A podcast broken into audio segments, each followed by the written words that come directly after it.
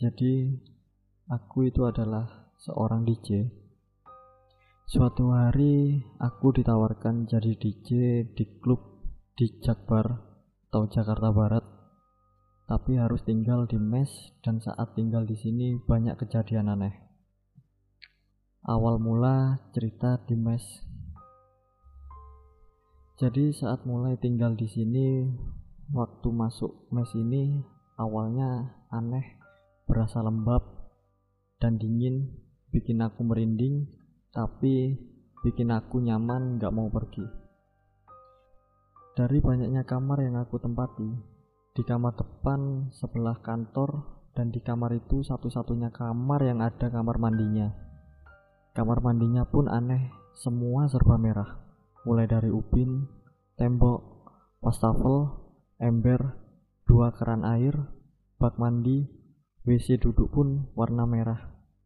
Di atas wastafel ada kaca yang udah kekuningan. Seolah sudah usang sekali itu kaca. Ada yang aneh dari mes ini. Sumur yang aku gambarkan itu di atas dibuat meja makan, tapi di bawahnya utuh sumur tanpa dihancurkan. Hanya di atasnya ditutup meja makan. Di mes ini ada peraturan dilarang masak dan makan nasi goreng, dan menyimpan uang koin. Dan juga, kalau lagi haid atau mens, dilarang kerja dan dilarang keluar dari mes, hanya boleh diam di dalam mes. Selama beberapa bulan aku hanya akrab dengan Keket, Kak Ning, Kak Windy, Kak Raya. Mereka itu sahabat aku banget selama di mes Cuma aku satu kamar hanya sama Keket dan Kak Rina. Hal aneh yang aku alami saat tinggal di sini adalah saat mandi sendirian di kamar mandi luar. Saat itu sedang penuh, jadi terpaksa aku saat itu mandi di kamar aku sendiri, yaitu kamar mandi merah. Memang jarang ada yang berani mandi di situ. Awal masuk dan mandi aman-aman aja sampai Sampai akhirnya saat aku lagi cuci muka sambil merem di wastafel, keran air di bak mandi nyala. Tapi pas aku melek, mati. Padahal bak mandi itu udah gak kepakai, dijadikan tempat sampah karena kerannya rusak. Aku langsung buru-buru cuci muka lalu teriak ngajak kakek mandi bareng. Akhirnya saat aku mandi bareng sama Keket sambil jongkok depan ember, aku dibalik suara keran air ember, aku nyalain kedengaran suara orang kayak nangis. Aku sama Keket langsung lihat-lihatan. Tapi pas matiin keran air suara itu hilang. Akhirnya kita buru-buru udahan lalu pakai baju. Setelah selesai mandi, aku sama Keket minta Bibi masakin makanan dan aku mesen es gede. Sedangkan Keket es teh manis. Setelah pesan, kita duduk di salon sembari ngobrol sama bos dan yang lain. Kebetulan aku sama Keket masuk lebih malam, yang lain udah pergi dari sore. Gak lama Bibi datang bawain makanan dan es pesanan aku dan Keket. Pas lagi makan tuh, 20 menit kemudian Bibi balik lagi. Bawa es gede bilang ini siapa yang pesan es gede bos bilang siapa bi? Gak ada yang pesan ah. Bibi langsung menjawab tadi loh ada yang pesan pakai baju merah? Aku bilang di sini gak ada yang pakai baju merah bi. Lagian cuma aku sama keket yang masuk malam. Yang lain udah jalan dari sore dan di mes kan yang minum es kopi cuma aku doang, Bi. Dengan muka heran, Bibi bilang, Bener loh, pas Bibi lagi nyuci piring, dia mesen sambil jalan, tapi ke pintu samping. Si bos mukanya langsung pucet bilang, Waduh, jangan-jangan dia nongol lagi. Iseng lagi, karena di sini nggak ada yang pakai baju merah. Karena nggak ada yang pakai berarti itu dia. Semua hening langsung panik. Aku bilang, sudah, esnya buat saya aja. Kebetulan emang es saya habis. Tapi, emang itu siapa? Semua langsung diem gak ada yang cerita. Sampai pas akhirnya aku jalan kerja bareng keket di jalan keket cerita. Itu loh kak, itu loh kak, si merah yang ada di kamar mandi kamar kita. Dia emang suka iseng nyerupai anak-anak. Dek, langsung merinding. Jangan-jangan suara tangis di kamar mandi itu suara dia. Setelah kejadian itu beberapa hari kemudian sialnya aku mens. Dan apesnya aku mens sendirian gak ada orang di mes. Saat itu aku mutusin buat tidur pulas saja di kamar. Tapi pas jam 12 aku kebangun kayak dengar suara air di kamar mandi mengalir seolah ada yang mandi. Saat itu juga aku lari. Pas aku lari keluar, aku ketemu penjaga. Di situ aku ngobrol-ngobrol saat sedang ngobrol kedengeran suara ketawa nyaring dari dalam dapur. Pas aku mau nengok, penjaga bilang, "Jangan nengok. Udah, biarin aja. Dia lagi caper." Udah sana masuk kamar tidur. Saat tidur lagi, itu aku mimpi. Mimpinya kayak aku bangun, terus keluar dari kamar mandi, jalan ke dapur, lihat orang duduk di meja makan yang sumur itu. Orangnya pakai gaun merah panjang, cuma aku gak bisa lihat mukanya saat itu. Tapi aku yakin dia lagi senyum. Saat itu dia sendiri masuk ke dalam sumur. Aku pun ikut masuk saat di dalam sumur. Aku ngerasa gelap, tapi gak lama aku jalan ngelewatin karpet warna merah dan tembok warna merah.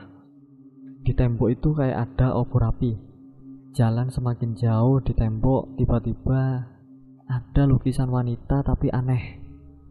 Anehnya, wajah wanita itu gak kelihatan, seolah gelap saat di bagian muka. Sepanjang jalan, aku jalan di karpet merah, di tembok warna merah, dan garis emas dengan diterangi obor. Tapi bukan kayu biasa, tapi kayu dilapisi emas. Sampai akhirnya di ujung sana aku lihat singgah sana yang besar. Di singgah sana itu duduk satu perempuan pakai gaun merah tapi di kepalanya terdapat mahkota emas yang di atasnya batu besar warna merah dan dia memakai selendang warna putih. Tapi lagi-lagi aku gak bisa lihat wajahnya. Saat aku mau maju, dia bilang, "Apa kamu mau tinggal di sini?" Suaranya amat teduh dan lembut banget. Dan sekali lagi, aku yakin dia lagi senyum. Walau aku gak bisa lihat muka dia, tapi aku yakin dia senyum dengan senyum yang manis. Saat itu aku jawab, tinggal di sini. Memang kamu siapa? Dia jawab, nama saya. Saat dia mau menjawab, aku dengar suara Suara itu suara orang kenceng banget manggil aku. Neng, neng, neng, neng, ngapain di situ? Ternyata aku dengar suara nenekku. Aku nengok ke belakang, gak ada siapa-siapa. Saat aku menghadap ke depan, semua berubah jadi gelap gulita. Aku langsung lari, terus lari, tapi gak tahu arah ke mana. Saat ada suara anak muncul cahaya terang. Saat itu juga aku melihat terus-menerus. Tiba-tiba aku bangun dari tidur. Saat bangun, ada keket bilang, "Kak, kamu tidur apa mati? Dari kemarin malam gak bangun-bangun dibangunin." Aku duduk saat itu badan aku basah semua karena keringat. Padahal aku tidur pakai AC. Saat itu aku tanya, sekarang jam berapa, Ket? jam 5 sore kak aku lagi gak kerja nih terus aku bangunin kamu aku langsung nyari HP dan lihat jam ternyata bener jam 5 sore gila ternyata aku tidur lama banget perasaan tidur cuma sebentar batinku saat aku keluar kamar Bos aku nyapa. C, sehat. Gimana? Mimpi indah banget gak? Dek. Seketika aku langsung pucet. Kok tumben? Bos aku nanya soal mimpi. Aku bales cuma pakai ketawa aja saat itu. Gak lama aku mesen es sama bibi sembari duduk di lorong pintu sambil ngerokok sama keket. Saat lagi ngobrol bibi satu lagi datang. Datang bawa cucian bersih bilang C ini baju bersihnya. Bibi taruh kasur kamu ya. Ntar masukin sendiri ke lemari. Oke bi. Taruh aja di kasur. Makasih. Setelah merokok aku ke kamar saat beresin baju aku aneh kok ada gaun warna merah dan celana dalam baru warna merah. Merinding karena gaun warna merah itu mirip gaun kayak cewek yang duduk di bangku meja makan di mimpi aku saat tidur itu. Aku lari ke bibi nanya, Bi, ini baju siapa? Tadi pagi ada anak ngasih bibi, katanya itu semua buat kamu. Katanya kamu anak baru, cakep pakai baju merah. Terus sambil ketawa dia naik. Bibi tahu nggak itu baju dari siapa? Nggak tahu. Bibi kan baru, belum hafal semua anak-anak. Coba aja kamu naik ke atas tanya. Soalnya anaknya di atas masuk kamar pojok dari tangga ke kanan. Aku langsung ke kamar ngajak keket ke atas. Karena dia anak lama pasti kenal sama semuanya.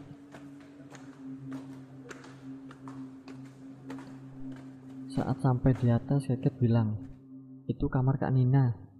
Kayaknya dia ada deh, gak kerja. Pas Keket buka pintu, astagfirullah. Hawa kamar itu panas banget, bener-bener panas. Dan di kasur pojok itu ada Kak Nina tidur.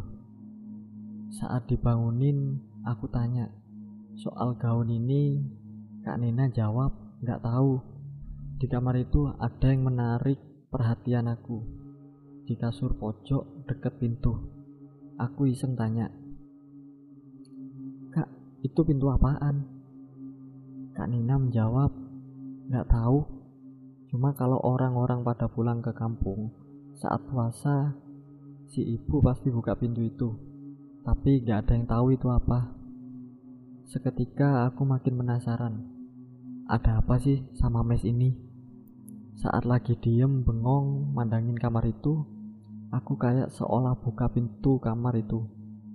Lalu melihat di dalam kamar itu bagus, megah.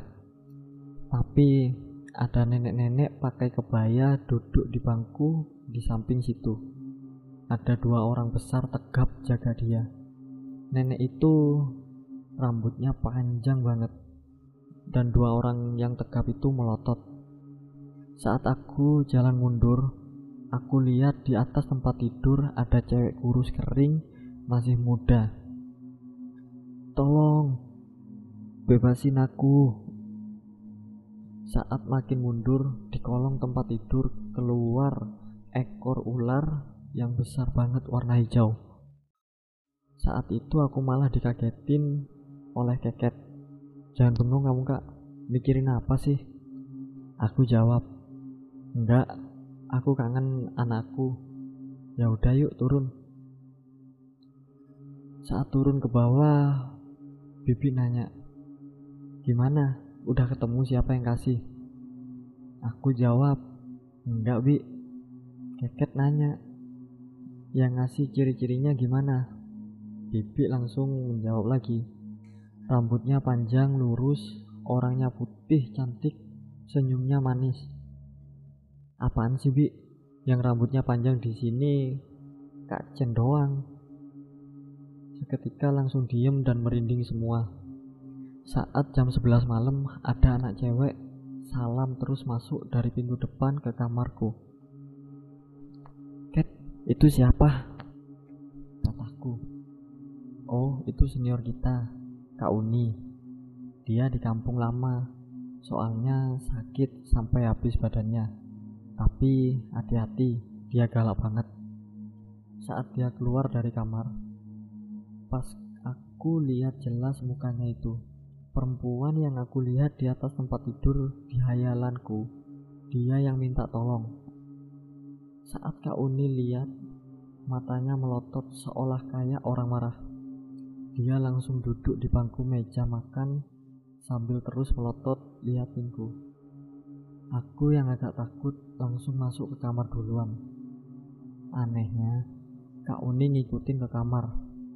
Kasur dia adanya di atas. Dia duduk di pinggir kasur sambil terus melihat aku dari cermin jendela. Aku sama Keket ngobrol terus sampai akhirnya ketiduran. Besok harinya aku udah mulai masuk kerja. Tapi diwajibkan pakai gaun merah atau pink. Saat itu aku masih belum punya baju warna itu. Terus Keket bilang, baju yang dari orang itu aja kak. Daripada nggak ada. Saat aku udah make up aku masuk kamar buat ganti baju pakai gaun itu. Saat itu aku keluar dari kamar. Bosku bilang kok kamu tiba-tiba makin cantik banget sambil senyum tapi senyum aneh orang salon iya c kamu kok jadi cakep amat padahal tadi biasa aja Aku lihat kaca pun ngerasa aneh. Sesampainya di kerjaan malam itu, aneh. Aku tiba-tiba aja disawer banyak tamu, sampai tas aku gak muat lagi nampung uang. Tapi pulang dari situ semua teman-teman yang deket dan yang gak deket langsung sinis dan judes ketika aku sampai mes. Dari situ aku sama keket pun dicuekin. Akhirnya aku masuk kamar gak sempet buka baju karena capek ya udah aku langsung tidur ketika aku tidur aku mimpi lagi ada di kamar atas masuk ke pintu rahasia itu tapi kali ini di kamar itu ramai saat nenek itu datang di antara ramainya makhluk ada ular besar ada tuyul kunti. Nenek itu meluk anak. Saat aku lihat anak itu anak aku ternyata ternyata aku bilang balikin anakku. Salah satu makhluk besar hitam kamu tinggal di kerajaan kami kamu kerja di sini berarti kamu siap jadi tumbal lalu diiringi ketawa melengking perempuan saat aku mau lari ke anakku ada tangan yang megang dia bilang kamu diam di sini. Ketika aku lihat perempuan bergaun merah bermahkota itu, yang aku lihat dia bilang, "Lepaskan anak itu." Perempuan ini adalah teman pendamping pilihan saya, jadi jangan sentuh. Dia bukanlah perempuan di kasur itu yang akan jadi santapanku. Mari sana bawa anakmu. Saat itu aku lari ke anakku sambil meluk terus keluar dari pintu. Gak lama aku kebangun karena ada telepon di HP. Dikabarin kalau anakku sakit dan badannya panas tinggi. Sambil berteriak memanggil-manggil namaku. Saat itu subuh-subuh aku izin pulang. Saat ketok-ketok kamar bos, aku masuk dan aku melihat sebuah batu. Batu hijau kayak ekor ular besar di kolong tempat tidur dan baju merah di atas tempat tidur. Saat lihat itu aku ngerasa mual, pusing. Pas lihat batu itu, si bos tanya, "Mau apa, Ceh?" "Eh, anu, Bu, mau izin pulang. Anak saya sakit." "Pulang kapan?" "Sekarang, Bu. Boleh nggak?" "Ya udah. Kalau berani hati-hati." Sampai di rumah anakku demam. Gak sadar saat aku gendong, dia nangis bilang, Mami, Mami. Beberapa hari aku izin karena anakku sakit sampai dirawat. Saat itu uang yang aku dapat habis buat biaya rumah sakit. Tapi saat uang habis, semua tamu transfer uang lagi buat anakku. Aneh. Padahal mereka mereka nggak deket samaku. dan mereka itu dan mereka itu tamunya temanku mereka dapat nomor rekening aku dari bos setelah beberapa hari kemudian anakku sembuh dan saat pulang ke rumah selesai sholat aku mencium bau amis. Aku cari sumber amisnya tapi nggak ada. Baunya nyengat banget di hidung. Nggak lama bau amis itu makin menyengat. Grup WA bunyi ngasih kabar Kak Uni meninggal. Karena nggak lama aku pulang ke rumah dia pulang ke rumah dengan keadaan parah. Dek badanku lemas mengingat mimpi itu kesembuhan anakku ditukar nyawa Kak Uni malamnya aku didatangi makhluk setengah ular setengah manusia dia bilang ke aku cepat kembali ke mes bawa anakmu Aku kemes malamnya sambil bilang aku mau ke kos saja karena biar bisa bawa anak. Saat itu bos kasih izin buat aku ngekos. Saat masuk mes, aku ajak anakku ke kamarku. Anakku bilang, Halo Tante Eyah. Siapa nak? Itu Tante Eyah. Sama putih. Kayak guing. Eyah itu merah. Jadi maksudnya tante merah. Aku langsung bawa anakku keluar untuk aku suruh menunggu di salon. Aku packing baju terus pergi. Saat itu aku sudah menemukan kos di seberang jalan besar, gak jauh dari mes. Saat sampai kos, anakku bilang, Tante Eyah kok ikut? Merinding itu yang aku rasain. Aku langsung bilang, jangan ganggu aku dan anakku. Kalau mau ikut, tolong jagain aja. Anakku bilang, Tante Ea senyum, tapi di dalam situ. Tunjuk kamar mandi. Ada Tante Ea juga, tapi serem. Maksudnya adalah ada Tante Ea, tapi juga serem. Dek, aduh Tuhan, gimana?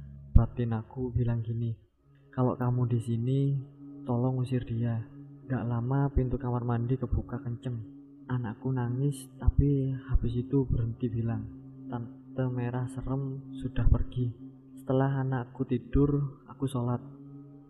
Saat sholat, aku mencium bau amis, bau anyir. Aku langsung telepon temanku yang namanya Regi. Gi, besok siang bisa ke kosan gak? Ada yang pengen aku tanya ini seputar mes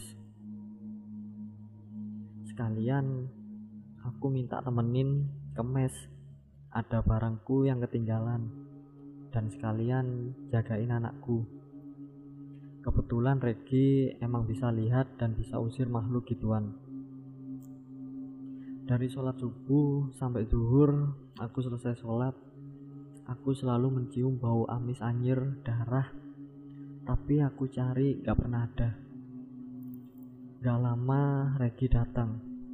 Saat masuk kamar, dia kaget bilang, "Wah, dapat dari mana kamu si ratu ini?"